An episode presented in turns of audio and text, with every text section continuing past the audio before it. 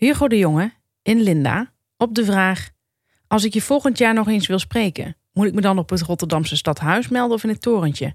Joh, dat weet ik helemaal niet. Weet je, ik heb in mijn leven vrijwel nooit gesolliciteerd. Ik voer de taak uit die ik krijg toegewezen, dus ik wacht gewoon maar even af. Mij geleid des Heeren hand, moedig sla ik dus de ogen naar het onbekende land.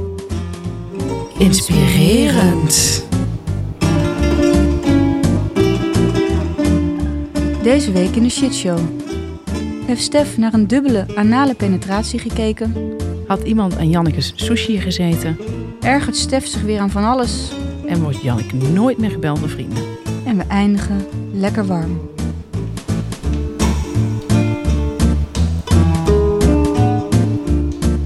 Een goede podcast is als therapie. Je kunt er al je shit kwijt. Wij, Stephanie Hogenberg en Janneke van Doorst, bespreken de heetste shit van de week en onze eigen shit. Zodat we samen met jullie weer een kilo lichter zijn. Een show door vrouwen voor mannen.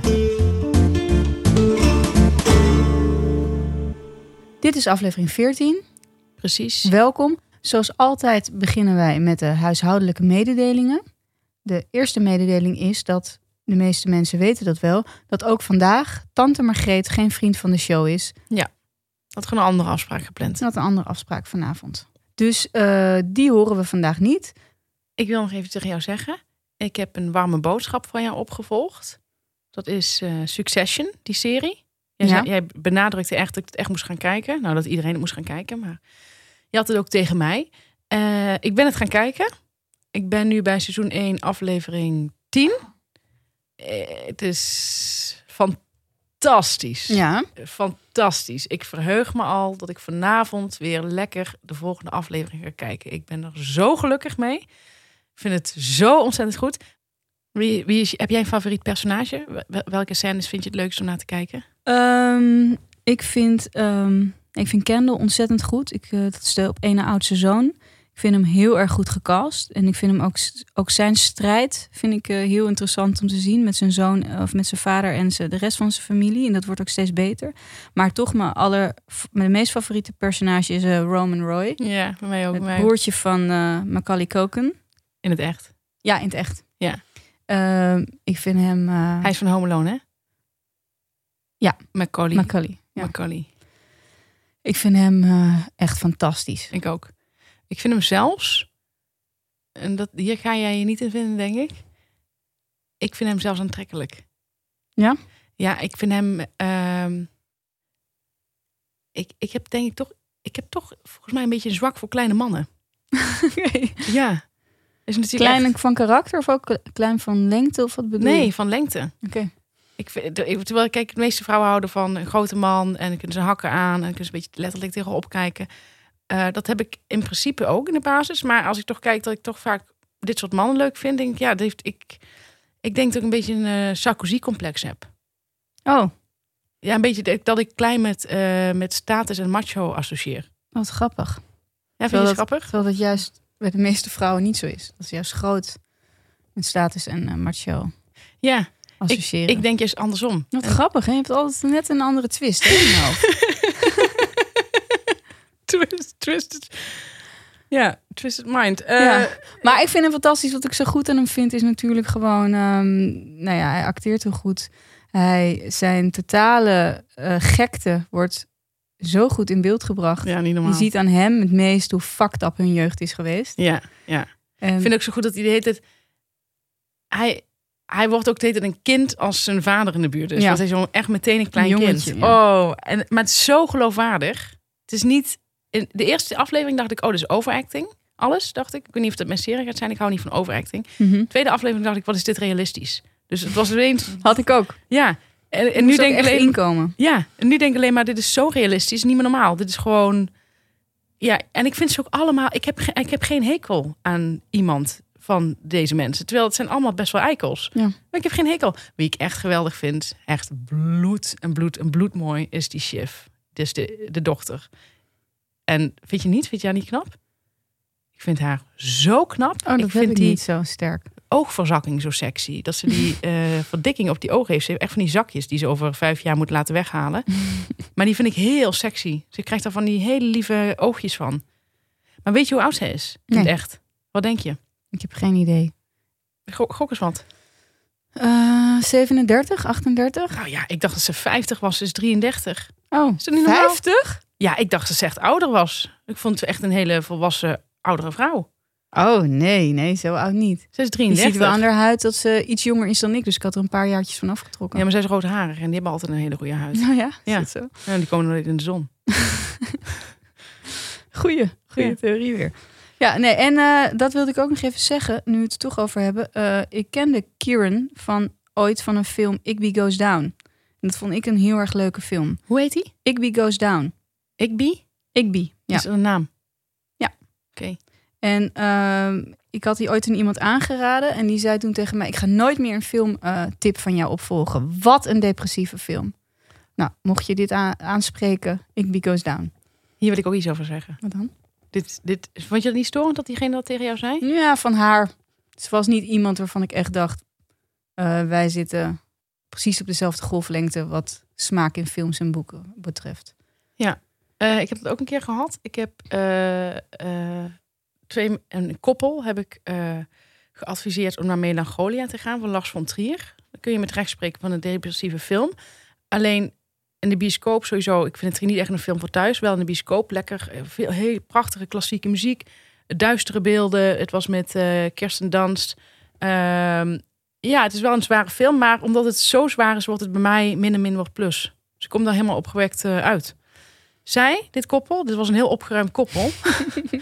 Die vond het leven echt, eh vond het gewoon, pakten het beide handen aan. Niks was een probleem, nergens bang voor. Lekker reizen, zes Niks keer per jaar. Die waren helemaal depressief en ze namen mij dat kwalijk. Dat zeiden ze niet zo, maar ze zeiden... Steef, even serieus. Waarom heb je ons naar deze film gestuurd? Wat een, wat een kutfilm. En dat zeiden ze niet één keer. Dit hebben ze zes keer tegen mij gezegd. Elke keer als ik ze dan zag, dan zeiden ze van... Ja, die ene film die jij toen had aangeraden. En toen zeiden ze ook nog Magnolia. Want zij begrepen niet dat melancholia van melancholisch komt. Dus dat, die link legden ze niet. Dus zij zei dan ook van ja, die ene film weten die Mag- Magnolia. nou, dus ook echt. Ik dacht, joh, ga lekker in je sop gaan koken. Ja. Van mij niet lastig. Met je verschrikkelijke filmsmaak. Ga lekker naar Friends kijken. Nou, fijn. Misschien moeten we dat vaker doen. Dat we tips die we elkaar gegeven hebben, dan weer hier gaan bespreken. Dat de ander dan heeft gekeken of dat heeft gedaan. Dat is een grapje. is die ingewikkeld? Nee, ik dacht meteen een Queen of Hearts. Heb je niet in de, hier in de shitshow gegeven? nee, dat ga ik dadelijk aan het eind doen, denk ik. Stef, had jij nog shit van de week? Eh, ik had shit van de week. Ik ging eh, gisteravond naar de film. En eh, ik ging naar een. was, ik was meegevraagd door een vriendin naar een film. En toen dacht ik, oh ja, dat is een goeie, want daar wilde ik al naartoe. Ik had daarvoor filmpjes van gezien. En dacht ik, oh, onthoud die titel als die straks uitkomt. En En kwam die- helemaal goed uit. En ik kwam helemaal goed uit. Dus Hmm. ik dacht van, nou, die vriendin is het gewoon goed uitgekozen. Dus ik dacht, ja, daar wil ik naartoe.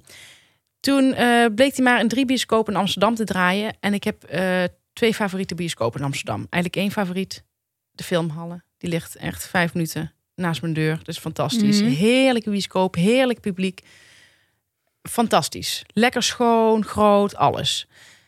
Maar die, daar draaide ik niet. Hij draaide in een andere eh, eh, filmhuis dat ik, waar ik nooit ga. Want ik vind dat, eh, ik heb daar iets mee. Ik, heb dat, ik vind dat geen, fijn, geen, vind geen fijne bioscoop. Maar ik wist niet wat daar de reden voor was in mijn hoofd meer. Ken je dat? Mhm. Dus ik dacht niet aanstellen, gewoon naar die bioscoop.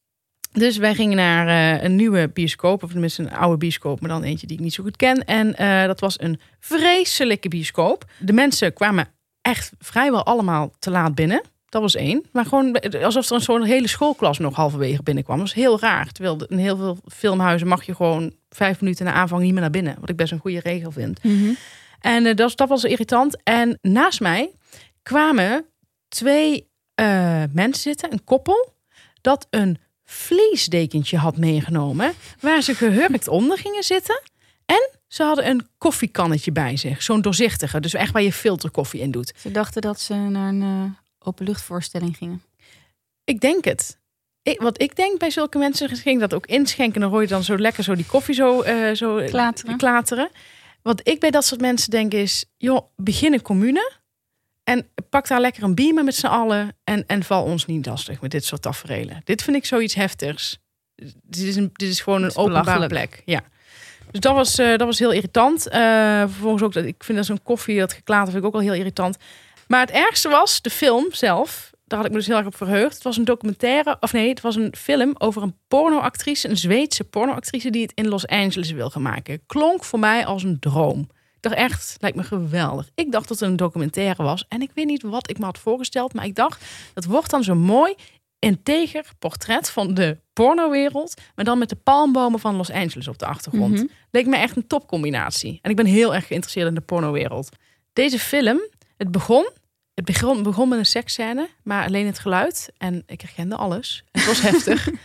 Toen dacht ik wel eventjes meteen van oei, oei, oei, oei, oei, oei. Ik weet niet of ik hier zin in heb. Toen ging ik heel snel mijn telefoon kijken. Dat, dat haal ik normaal als mensen doen. Maar ik dacht even, ik ga heel even kijken of het een documentaire is of niet. Want dat moet ik even weten nog. Toen zag ik dat het geen documentaire was, dat dit een fictief, eh, dat het is, dat is nagespeeld. Maar de regisseur heeft wel, de regisseuse heeft wel, want het gaat allemaal over de female gaze. eh, de regisseuse heeft wel ehm, onderzoek gedaan in de pornowereld en daarvan dingen gepakt en eh, dialogen gehaald en dat soort dingen. Maar ik vond de film echt, echt, echt heel erg heftig. Er was een scène, daar heb ik gewoon nog last van. Dus echt, ze ging gewoon op een gegeven moment bedenken dat ze om door te breken een dubbele eh, anale penetratie wilde door twee zwarte mannen. En ik vond het zo goor, want die Mhm. zwarte mannen waren dan heel lief voor haar en zo. Die gingen dan helpen met, met veel eh, toeters en bellen en, en vaseline en zo. En dan zo, het was, het was bijna alsof je naar een bevalling aan het kijken was. En ik werd hier echt helemaal onpasselijk van. Ik kon er echt bijna niet naar kijken. En ik dacht, als dit een documentaire was geweest, was het nog erger. Ik weet dus ook nog dat dit nagespeeld is, maar ik vond het zo erg. En dan van die al van die, allemaal van die mannen op de set die zeggen van blaas maar even goed uit. Oh, ik vond het zo smerig. Kun je je voorstellen hoe erg het was? Ik had er echt last van. Ik kom naar buiten, ik zeg tegen die vriendin, ik zeg, nou, ik zeg, die scène heb ik echt gewoon, ik, ik zeg, ik, ik voel het gewoon helemaal verschrikkelijk. En zij zegt, oh nee, want die mannen waren nog wel lief voor haar. Dus dat vond ik wel, er zat volgens mij nog wel een vriendschap in. Dat zij zegt. Maar is het een beetje als je zo'n film ziet, een beetje hetzelfde als dat je op de set loopt van je favoriete tv-serie, dat een beetje de romantiek van de porno voor jou er vanaf is? Dat zeg je goed.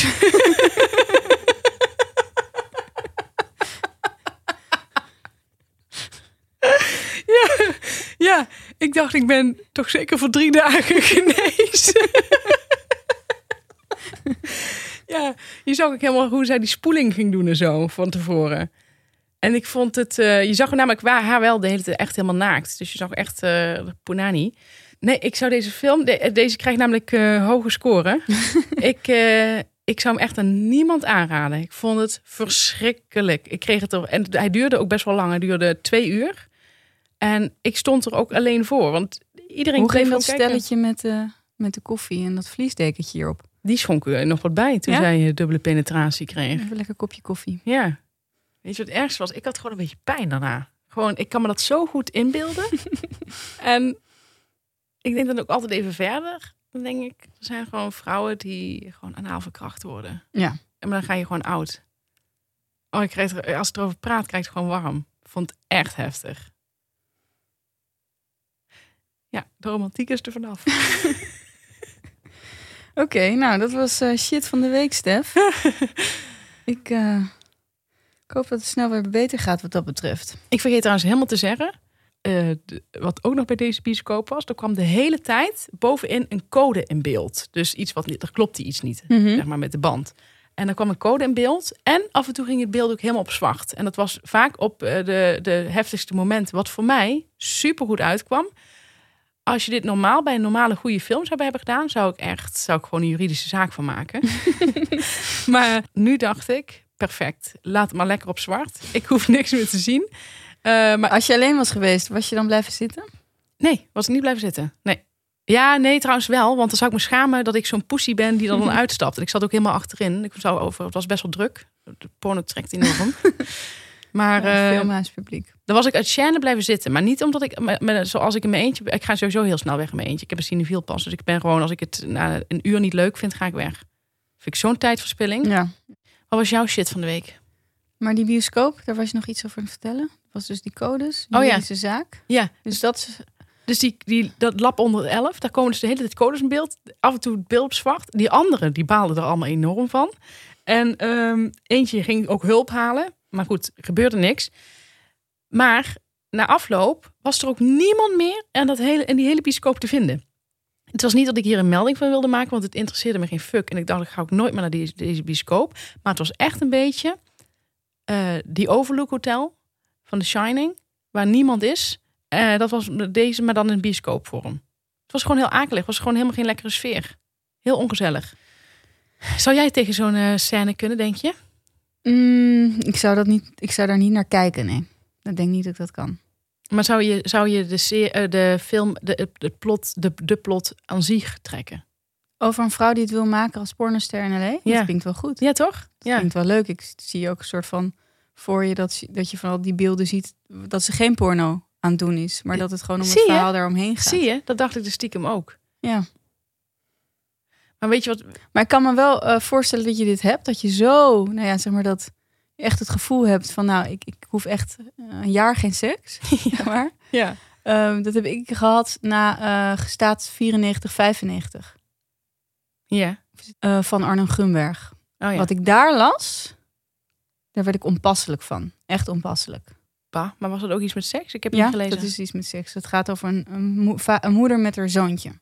Oh, dat heb je me een keer verteld. En dat heeft me echt, nou, in die zin, ik was toen toch vrijgezel, dus was helemaal niet zo heel erg.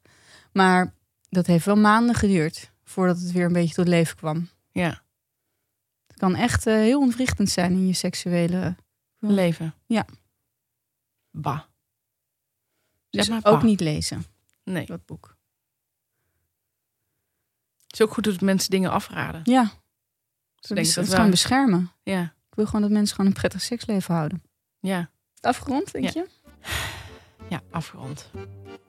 Heftig. Ik weet niet wat je bedoelde met die doorspoeling. Wat dat was. Dat weet ik niet. Dat durfde ik niet te vragen. Of is weer Spider-Man? Doorspoeling is dat zij eh, zorgt dat ze geen eh, ontlasting meer heeft van tevoren. klisma. Ja, een soort klisma erin. Maar dat, zij liet, ze hoorde, je liet- hoorde dat ook in de wc kletteren. Maar het klonk echt, in tegenstelling tot slechte kotscènes en films, klonk dit heel geloofwaardig, zeg maar. Disclaimer. Voelde je na de woorden van Stefanie enige aandrang om deze film te gaan kijken, dan is het wellicht nuttig om te weten dat de titel van deze film Pleasure is. Pleasure is te zien in de betere en minder goede filmhuizen. Wat was jouw shit, Jannie? Ik heb een beetje ingewikkelde shit. Dus ik wil dat iedereen even goed gaat zitten. Of wat hij ook aan het doen is. En goed gaat blijven luisteren.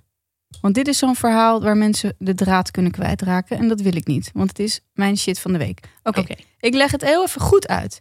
Ik was met twee vriendinnen. De een woont in Amsterdam. De ander woont in Laren. En ik woon, zoals de meeste mensen nu wel weten, in Muidenberg.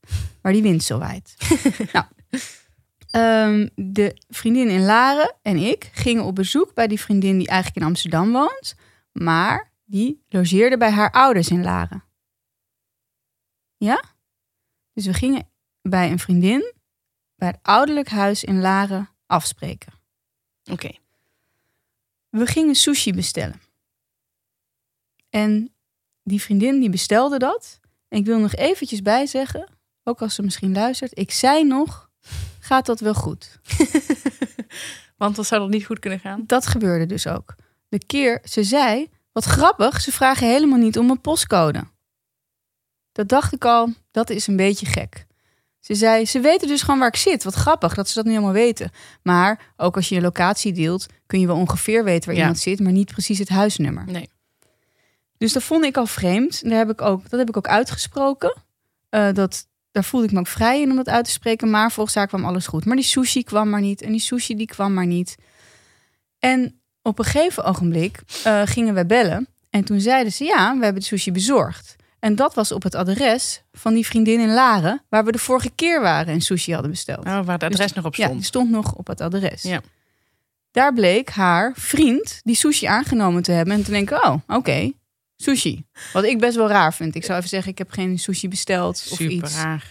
En toen eh, belde zij hem en toen zei hij... Oh, ik dacht dat het een verrassing voor me was.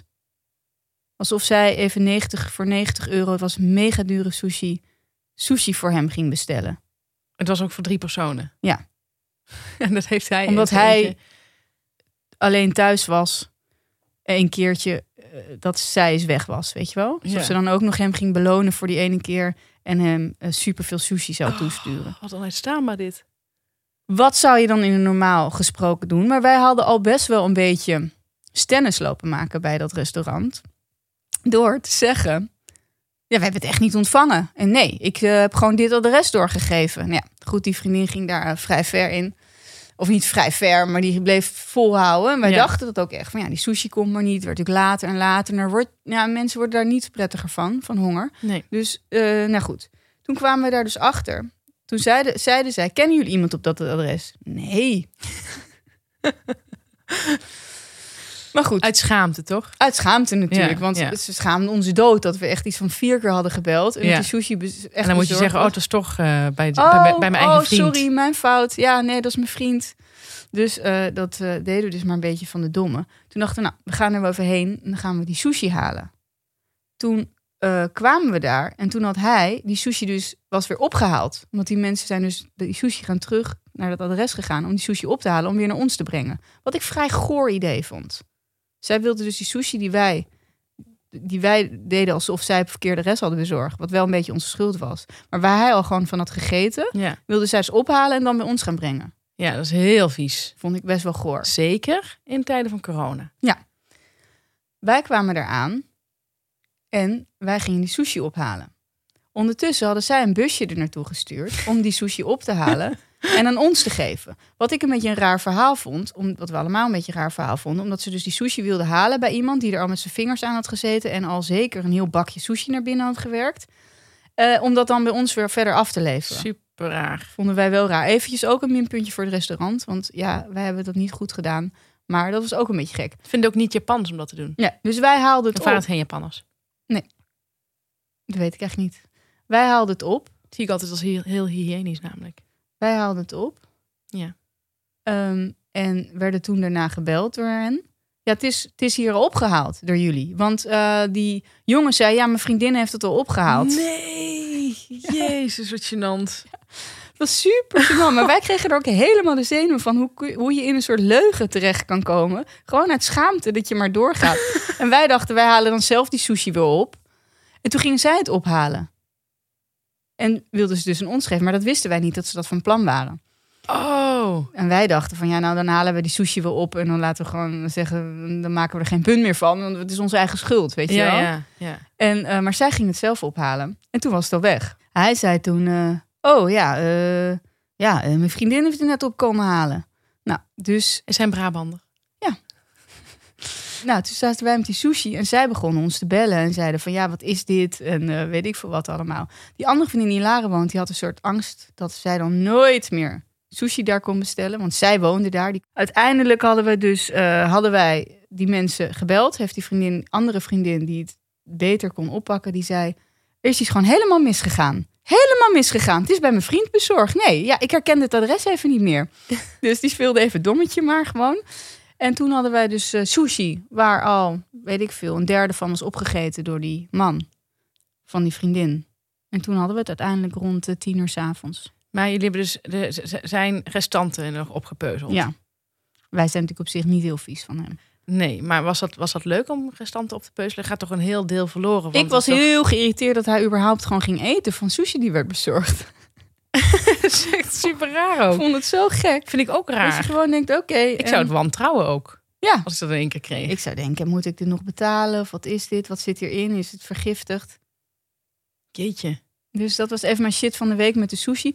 Het is een beetje een gek verhaal, omdat ja, het is onze eigen leugen geweest. We hebben dat restaurant eh, toen eventjes ja, niet de waarheid verteld, maar we zijn er ook goed voor gestraft. Ja. Zoals altijd als ik een leugentje vertel. Ik deed dit eigenlijk trouwens niet actief, maar ik deed er wel aan mee. Ehm, eh, dat gaat bij mij eigenlijk nooit goed. Nee, dat is die katholieke inborst van jou. Ja, nee, het is, ik, ik heb altijd eh, meteen eh, krijg ik straf. Dus dat was even mijn, mijn sushi-avontuur. Het is vrij snobistisch. Dat geef ik toe. Ik zei ook net 90 euro voor sushi. Maar ik weet niet, misschien was het 80, maar het was echt heel erg duur. Maar dat komt omdat het Laren is. Maar het is met z'n drieën. Ja, maar toch is wel echt veel geld voor sushi. Ja, maar is 30 euro de man.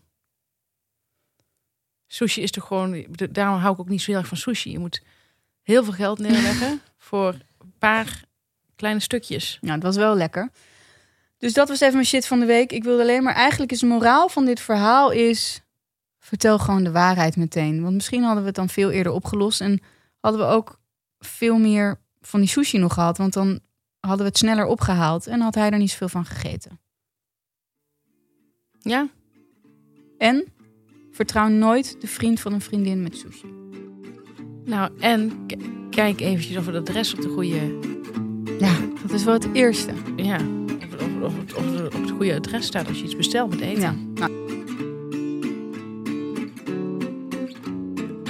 We zijn weer aangekomen bij onze favoriete rubriek van de week.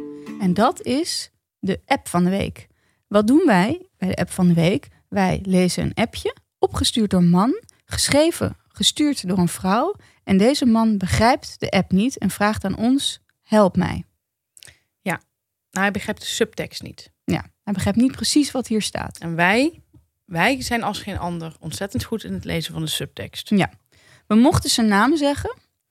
Ehm, Alleen zijn voornaam. Oh ja, sorry, we mochten alleen zijn voornaam zeggen. Dus ik zal dat ook eventjes, want dat komt ook voor in de app. Vind ik wel grappig, want het is een vrij specifieke voornaam. Maar ehm, hij is Ik niet ken bang. twee hij, is niet heten. bang. Hij is niet bang. Hij is niet bang. Nee, dat is wel sexy.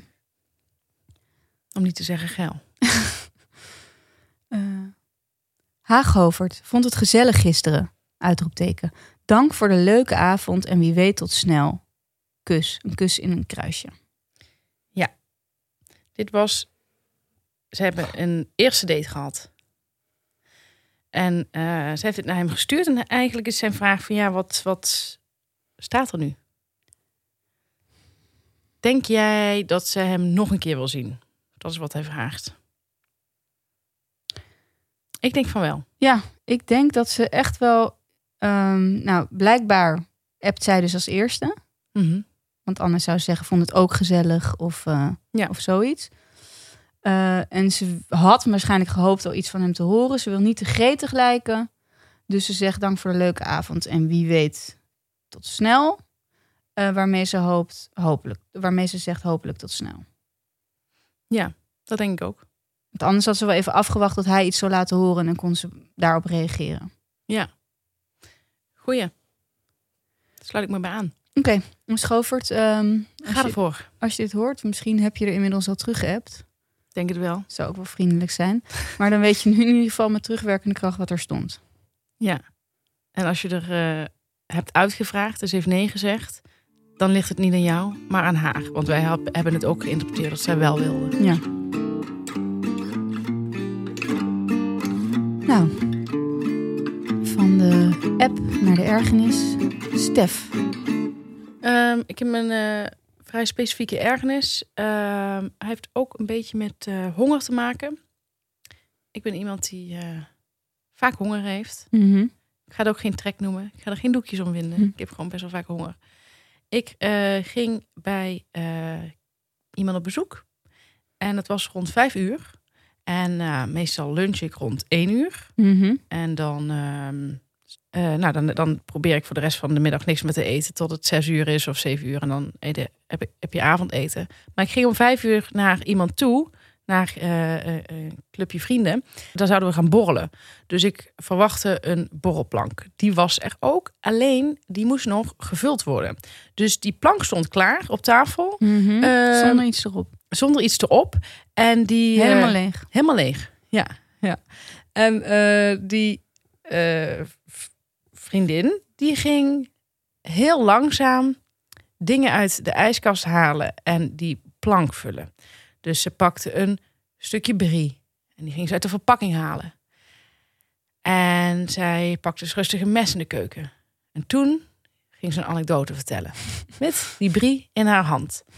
En ik dacht, je kunt die brie ook gewoon op de plank leggen alvast met de toastjes. Dan vertel jij de anekdote en dan kan ik alvast wat brie eten in de tussentijd. Dat gebeurde niet.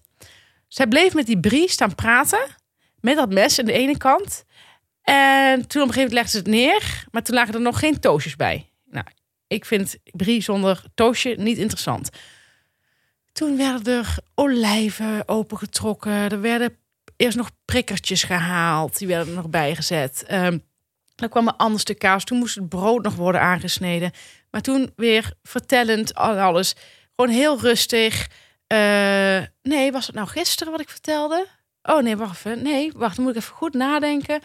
Was het nou eergisteren? Wanneer heb ik dat nou meegemaakt? En ik dacht alleen maar, het maakt mij echt helemaal niet uit wanneer je dat hebt meegemaakt. Ja, Als jij die borrelplank maar gewoon nu eens een keer afmaakt. En dat ik gewoon lekker kan toetasten. En dan vertel jij daarna alle verhalen die ik kwijt wil. En zeg je dan niet iets? Nee. Zeg je niet, zal ik je even helpen? Nee, dat zeg ik niet. Zodat het wat sneller gaat. Een soort hint. Ik, Ik- het is best wel raar om dan te gaan zeggen, zal ik je even helpen? Want het is zo'n klein simpel taakje dat het ja, best maar wel gek is. het ging er blijkbaar niet goed af. Maar als iemand met een brie in zijn hand staat Maar te praten, dit dan... is niet een heel goede vriendin. Nee. Want ik, ik zou bij elke vriendin gewoon zeggen... Ik, ik kan niet, ik moet wat eten. Kun je alsjeblieft, alsjeblieft... Mag ik even wat eten? Want ik trek het niet. En dit gaat met echt te langzaam. Dit is niet een vriendin bij wie ik dat durf te zeggen. Nee. Nee. Ik had een vriendin, die ging eh, laatst voor, voor mij nog een andere vriendin koken. En toen had ze één pizza. Was het avondeten. Ja, daar zeg ik wel wat van. Ja, ik was er een keer bij, bij jouw vriendinnen. En dat ze toen een kleine lasagne had. Dat Ja. je toen ook zei van, dit is voor... Dit, Stef is een grote eter, Annemiek is een grote eter. Dit gaat, dit gaat veel te weinig zijn. Dat vond ik heel grappig. Nee, maar die... Ik ken haar daarvoor net niet lang genoeg. En eh, soms kun je dat heel luchtig zeggen. Zo van, oh, ik heb zo'n honger. Kun je eventjes gewoon... Maar ik, nee, dat, dat ging niet. Dat, ik kreeg, dat, was, dat zou nu echt een beetje ongepast zijn geweest, als ik dat zou zeggen. Maar ehm, dit, ik heb dit sowieso al vaker meegemaakt. Dit doen meer mensen. Dat ze gewoon heel rustig iets gaan vertellen. En schoonmakers doen bijvoorbeeld ook. eh, niet die van mij, maar scho- de schoonmaker van mijn ouders. Die gaat ook een verhaal vertellen. En dan eh, dat je denkt van ja, je kunt in de tussentijd kun je gewoon dingen doen. Weet je? maar er zijn mensen die stoppen met een handeling. Dat vind ik sowieso irritant. Oké. Dus het is niet alleen de borrelplank. Het zijn soms ook handelingen waarvan ik denk, dit, waar ik ook zelf niet per se last van heb. Zeg maar, het is niet dat ik, nu had ik honger ook echt. Maar het is ook wel eens dat je denkt van ja, maak dat gewoon even af. En dat het dan, dan, dan kunnen we verder met het verhaal. In plaats Ja. van dat je dit allemaal zo langzaam gaat doen. Ondertussen dat je je verhaal vertelt. Ja. En het is ook een mythe dat vrouwen eh, twee dingen tegelijkertijd kunnen. Ja. Ook vrouwen kunnen dat niet. Nee. dat slaat ook echt nergens op. nee, dat heb ik ook wel gemerkt. Ik zeg heel vaak tegen mensen... Wacht even, wacht even. Ik ben even... Ja. Ja, kan helemaal niet. Nee. Nou, dus eh, mensen die een borrelplank maken en tussentijds een verhaal willen vertellen. Doe eerst het een, doe dan het ander. Nee, eerst, het, eerst die borrelplank. Eerst die borrelplank. Het liefste al dat als gasten komen dat je die borrelplank ja, sowieso dus de klaar staat. een beetje op temperatuur. Precies. En eh, ik, heb, ik heb geen zin in dit, in het En langzaam als je, getut. als je dan denkt, ik, ik ben er niet zo snel in, zet dan in ieder geval even een bak chips of zo op tafel. Ja. Even voor die eerste honger die mensen hebben. Weet je wat ik ook heel erg vind? Maar dit, dit is... Ja, wat, wat ik ook moeilijk vind is als mensen aangebroken dingen uit hun ijskast op de borrelplank gaan zetten. Dus ze hebben bijvoorbeeld nog een krabsalade in de ijskast. Die ze misschien gisteravond al hebben gegeten samen. Dat ze die dan erbij zetten. Oh, daar heb ik niet zo moeite mee. Nee? Als het lekker is. Oh nee? Ja. Oh, daar heb ik echt moeite mee. Zeker als iemand bijvoorbeeld de hummus van de tenkate heeft en die heeft nog over. Ja, kom maar. Als ik eh goede trek heb en ik heb een borreltje op, wil ik daar ook nog wel eens van eten. Maar zo, als ik ergens aankom, dan eh, nee, daar heb, ik, daar heb ik geen zin in. Dat vind ik toch iets viezigs hebben. Ja. En ik zou, dat is mijn tip, dan zou ik, dan zou ik als je dat hebt, zo'n aangebroken dingetje, dan zou ik dat gewoon in een bakje overdoen, zodat niemand ziet dat het al aangebroken was. Oké. Want mijn vader zegt altijd van ja, wat denk je dat ze in restaurants doen? Maar dat, dat is toch voor mij niet weten, is gewoon prima. Ja. Wat was jouw ergernis? Ehm, mijn ergernis is, ik weet niet of jij het herkent, sinds, nou, dit is onze veertiende aflevering. Er zijn, staan er nu 13 online. En ik hoor al eigenlijk vanaf het begin dat ik dan mensen tegenkom. Niet per se de eerste ring, of ja, misschien wel eerste ring qua gevoel, maar niet de mensen die ik het meest spreek altijd. Maar net daarbuiten heb ik al meerdere keren gehoord dat mensen tegen mij zeiden: Ik heb het idee dat ik je heel vaak spreek. Oh ja, dat heb ik ook, ja. Dus, want ik hoor je zo vaak.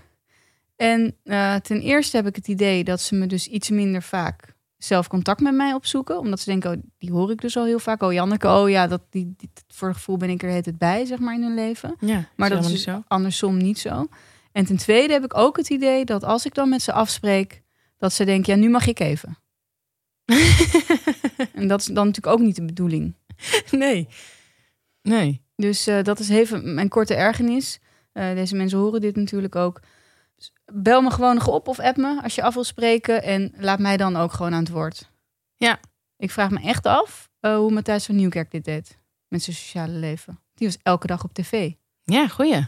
Moest ik meteen aan denken. Ja, ik herken het wel. Ik heb ook dat mensen denken dat ze mij al gesproken hebben. En het is niet zo, want ik, ik vertel een hele hoop niet in deze shitshow. Het is niet dat je nu alles van me weet. Nee, het tegendeel. Dus eh, ja, blijf ons bellen en vraag ook eens een keer hoe het met ons gaat. Ja.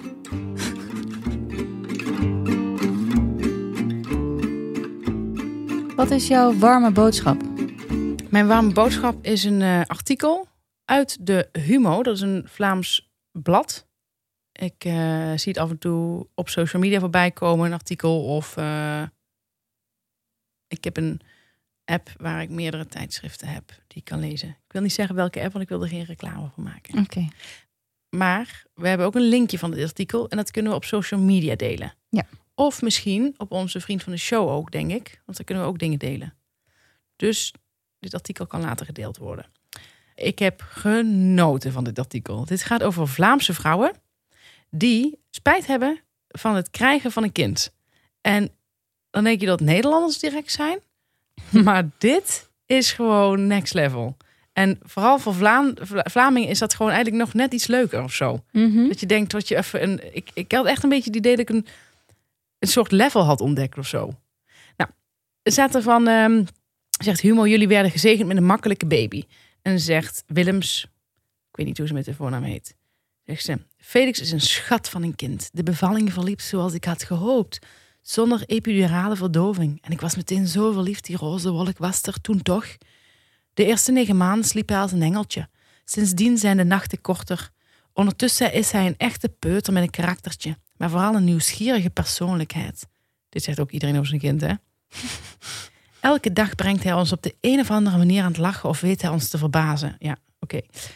Eh, hoe komt het dat je dan toch spijt hebt? Yannick heeft al jaren slaapproblemen en is vorig jaar in een depressie gesukkeld. Deels door corona, deels door het vaderschap. Dit is dus niet het peutertje. Hij kan nog altijd niet langer dan een uurtje alleen zijn met Felix, want dan wordt hij overmand door paniek. Ik heb hem dit jaar al drie keer naar het ziekenhuis moeten brengen met een paniekaanval. ja, sorry, ik vind het echt. Dit is, je weet er niet wat je leest. Nee. Op mijn eerste werkdag na mijn... Vind je het fijn dat het Vlaams accent doet? Ja, heerlijk. Op mijn eerste werkdag na mijn beval- bevallingsverlof, bijvoorbeeld, belde hij me op toen ik net op kantoor was aangekomen. Hij was helemaal overstuur en Felix huilde hysterisch op de achtergrond. Ik probeerde Yannick zoveel mogelijk te ontzien, maar daardoor komt alle zorg wel op mijn schouders terecht. Bovendien ben ik perfectionistisch ingesteld. Ik neem graag veel zelf in handen. Door de mentale toestand van Yannick voel ik me vaak een alleenstaande mama. Heb je eraan gedacht de stekker eruit te trekken? Nou, dat gaat zo door. Heerlijk. Dan zegt ze over, zegt over zegt humor. Dat vind ik echt, dit vind ik, dit vind ik heel grappig. Het is niet grappig bedoeld, maar ik vind het heel grappig. Maar je ziet je kind wel graag. Doodgraag. Ik ben verliefd op dat baasje. Wat een tekst. Maar als ik had geweten wat ik nu weet, dan was het er nooit geweest. Ik had nooit gedacht dat mama zijn zoveel tijd en energie zou opslopen. En ik had gehoopt op meer steun van mijn lief. Ik heb geen vrije tijd meer. Vroeger had ik een rijk gevuld sociaal leven. Ik ging vaak naar concerten, ik had allerlei hobby's. Nu voel ik me zo futloos dat ik hoogstens wat scroll op social media. Ik zit ook vast in mijn job, maar ik heb de moed niet om te solliciteren of zelfs maar mijn ambi- ambities uit te spreken. En hier komen dus alleen maar vrouwen aan het woord die spijt hebben van eh, het, het, het moederschap. Ik, ik vind het eh, verademing. Heerlijk vind ik het. Als ik dit hoor, denk ik, is het ook niet een goede vraag van... Heb je geen spijt van Yannick? Ja, ook. Maar eh, het, het, probleem is tweeledig. Dus het is enerzijds omdat die. Het, er zijn ook heel veel vaders met een depressie. Dus die komen dan ook aan het woord. Hier zegt bijvoorbeeld iemand zegt ook... Heb je ooit ver- overwogen om je gezin te verlaten? Vraagt Humo. Ik heb, nog, ik heb zo'n stuk nog nooit in, in het Nederlands gelezen. Nee, maar ook niet in het Vlaams tot nu toe. Nee. Maar ik, ik wist wel dat er een onderzoek in Israël is geweest. Volgens mij stond dat in The Guardian, dat weet ik niet meer zeker. Maar er was een onderzoek in Israël waarin ook vrouwen werd gevraagd, die zijn dan 60. En die werd gevraagd, ze zijn er helemaal uit uit die peutertijd. Zou je het nog opnieuw doen? En er waren heel veel vrouwen die zeiden nee. Dus dat ze niet opnieuw kinderen zouden willen. Dat was ook heel leuk. Maar eh, dit, was, eh, dit, was, dit is net iets lekker plastischer uitgedrukt. Heb je ooit overwogen om je gezin te verlaten? Tania. Ik zie gescheiden vriendinnen op, openbloeien in hun kindvrije weken. Hun leven is dan zo anders. Stiekem ben ik jaloers. Maar ik zou mijn partner nooit in de steek laten. Dus dit gaat niet meer over Janiek. Dit gaat over gewoon spijt hebben van je kind. We proberen wel zoveel mogelijk met ons tweetjes weg te gaan. Ja, wat wil je zeggen? Maar is dit dezelfde vrouw? Nee, Tania. Oké. Oh, dat had ik net niet gezegd. Nee, Net maar net was een andere vrouw met die Janiek, toch? Net was een andere vrouw. Ja, was Ja. Willems, weten ze met de, met de achternaam, denk ik. Hoop ik. ik weet niet wat er allemaal in Vlaanderen kan met namen. Maar Mhm. zij, Tania. Zij zegt, we proberen wel zoveel mogelijk met ons tweetjes weg te gaan. En soms ga ik eens, eens twee dagen alleen op stap. Dat doet zoveel deugd. Ik schrik dan altijd hoeveel energie ik eigenlijk heb. maar zodra ik terug bij de kinderen ben, voel ik me weer leeg. Dan gaat alle energie weer terug naar het mama zijn. Ja, ook, ook vrouwen met een hele grote kinderwens. Veerle had een heel grote kinderwens, maar door complicaties tijdens de zwangerschap liep ze na de geboorte van Louis een posttraumatische stressstoornis op. Nou, en dan, ja, op een gegeven moment is ook helemaal niet meer blij met Louis. Dus het is gewoon, het gaat maar door. Het is allemaal, het is vooral zo lekker opgeschreven. Ja, die, dat Vlaams, dat, dat spreekt me toch wel heel erg aan. Ik mag dat, ik mag dat, ventje, dat, dat baasje doodgraag. En wat is, eh, wat is precies de warme boodschap? Goeie vraag. Ehm, ja, lees het artikel. En leef helemaal op. ja, ja, ik heb nog nooit zoveel misère in één artikel gelezen. En ik vind, nou moet ik zeggen dat ik helemaal geen rooskleurig beeld heb van het ouderschap. ik ken echt, ik denk, denk maar twee vriendinnen van wie ik denk, nou dat gaat redelijk, ze gemak, dat gaat ze redelijk gemakkelijk af. De anderen komen er heel eerlijk voor uit. Ook vriendinnen die hebben toegegeven, ja, ik, ik ben er niet gelukkiger op geworden. Dus het is niet dat ik me daar dat ik dat, dat er opeens een illusie is verbroken, maar ik vond het gewoon heerlijk dat er dat er dat er vrouwen zijn die er zo zo eerlijk over zijn dat ze Ja. echt eigenlijk niet hadden gewild meer, dat ze het nooit opnieuw zouden doen. Dat, dat is een eerlijkheid die kom je bijna nergens tegen en ik vond het echt een verademing. Dus ik zou willen zeggen tegen die mensen van ja, lees dat artikel ook eens lekker. Ja, tegen welke mensen? Ja, Tegen alle mensen. eigenlijk alle mensen. Ja. Maar goed. Ja, nou misschien gewoon voor, zeg maar voor alle mensen, maar misschien specifiek voor moeders die het zwaar vinden. Eh, of voor vrouwen die twijfelen. of ze de overstap willen maken. Disclaimer. Voelde je na de woorden van Stefanie enige aandrang om dit artikel te lezen, dan is het wellicht nuttig om te weten dat de titel van dit stuk Moeder, waarom leven wij is, geschreven door Sophie Pike. Wat was jouw warme boodschap?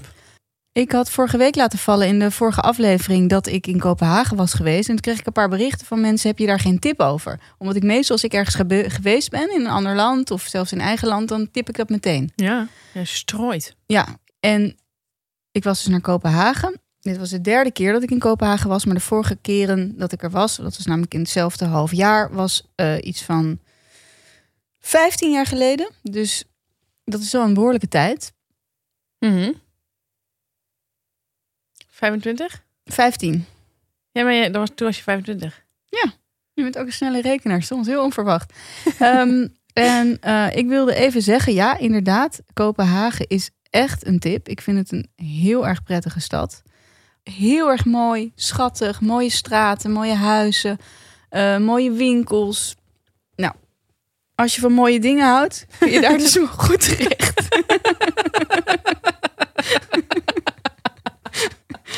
maar een van de belangrijkste dingen is toch wel dat je daar heel erg lekker kunt eten. Maar hebben zij een keuken? Ja, en de smurrebrut. Mijn Deens is niet zo goed. Nou, is, dat zeg je de hele tijd. Je hebt echt een hele goede uitspraak. Dat is geen ironie. In het Deens. Ja, zeg het nog eens. Ik kan dat niet. Smurrebrut. Ja, Jan, sorry hoor. Het klinkt echt alsof je de taal helemaal machtig bent. Ik, ik kan het niet zeggen. Smurrebreud. Tusen tak.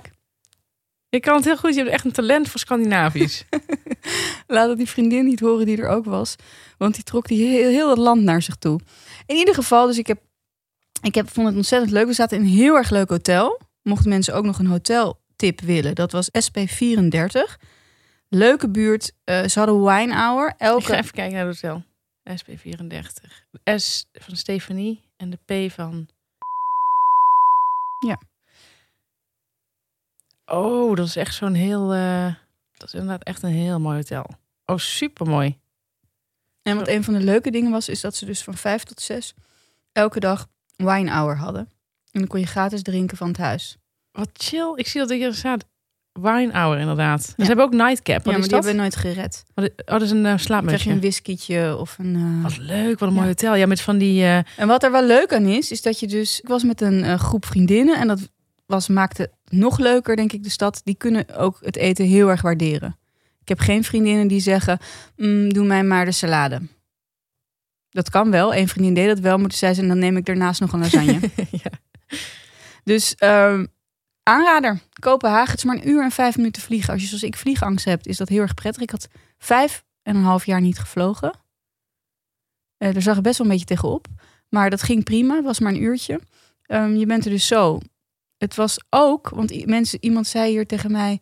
ehm, had je het niet koud daar? Hè, omdat je zo toch noordelijk bent. Maar ik had het er helemaal niet koud. Sterker nog, Denen stoken enorm. Elk restaurant was het 26 graden, denk ik. Buiten liep iedereen in skipakken. Alle kinderen waren helemaal van die skipakjes. Het zijn ontzettende koukleumen Denen, dus ik had het daar best wel comfortabel. Oh, wat grappig. Want ze doen alsof ze heel milieubewust zijn, toch? Met Ja, die- maar met wat, stoken betreft... Wat stoken betreft zijn ze helemaal niet milieubewust. Nee, maar waar moet je dan anders nog milieubewust mee zijn? Nou, er zijn nog, zijn nog wel andere dingen. Nou, stoken is wel echt een van de ergste dingen.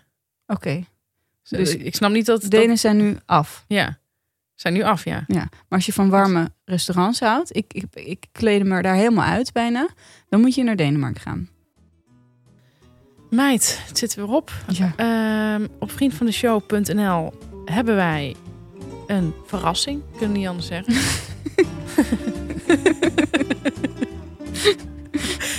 dus ga er snel naartoe. Ga naar vriendvandeshow.nl. Eh, maak een account aan en dan pas ga je naar de shitshow. Dan gaat het volgens mij allemaal een stuk beter. Nou, niet volgens mij, volgens anderen.